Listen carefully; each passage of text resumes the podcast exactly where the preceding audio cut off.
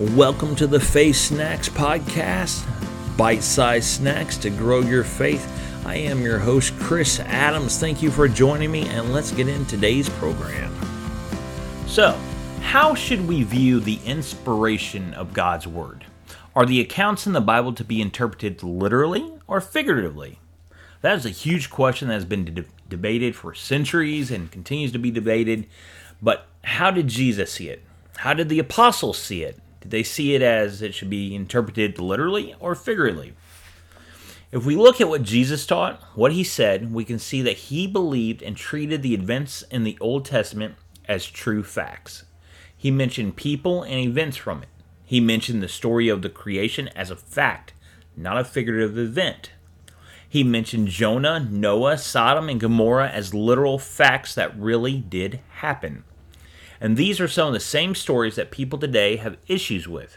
Sometimes these people that have these issues with these stories have no problem with Jesus, yet they don't see the Old Testament as he did. That means they are wrong, and as always, Jesus is right. Jesus continually quoted and references the Old Testament. It was the basis for most of his teachings, actually. Jesus taught and thought that the scriptures were inspired by God. He always used the literal meaning of scriptures, and the apostles did the same thing. And likewise, so should we. So, now, what tools do we need to interpret the Bible properly? In the world today, with the internet, Bible apps, and everything else that is out there, there is no reason why a person cannot interpret the Bible properly. Besides the principles of Bible interpretation, here are a few good tools that will help in your Bible study. Number one, Strong's Concordance. The Strong's Concordance will give you the meaning of the original Greek and Hebrew words in the Bible. Knowing the original meaning of the word, how it was translated, will give you a better understanding of what it actually meant.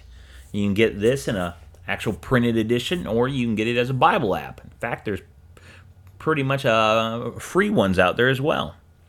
Uh, Vine's Expository Dictionary. This is similar to Strong's, but Vine serves as a dictionary and a commentary and a comprehensive topical concordance all in one. Now, Bible commentaries. Having a good Bible commentary can be beneficial in understanding harder passages. However, a bad Bible commentary can destroy your life.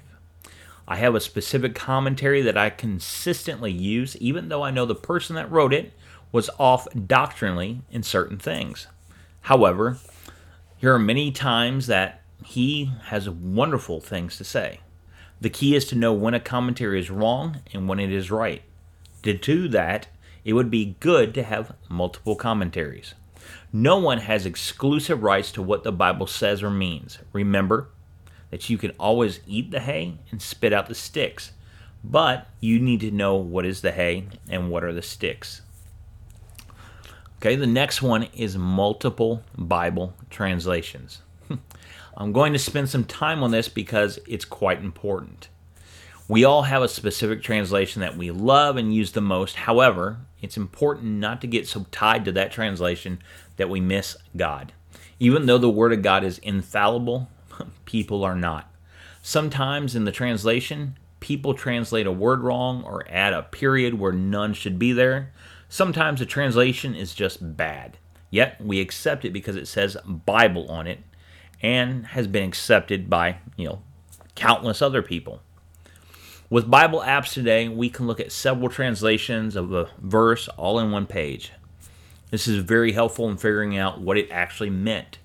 But again, if the translation is wrong to begin with, it could be harmful to us. That's why it's a good idea to actually understand the process of how a Bible was translated.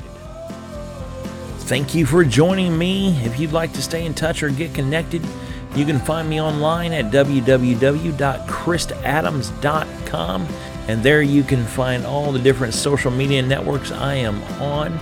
Thank you for joining me again, and I will see you back here next time.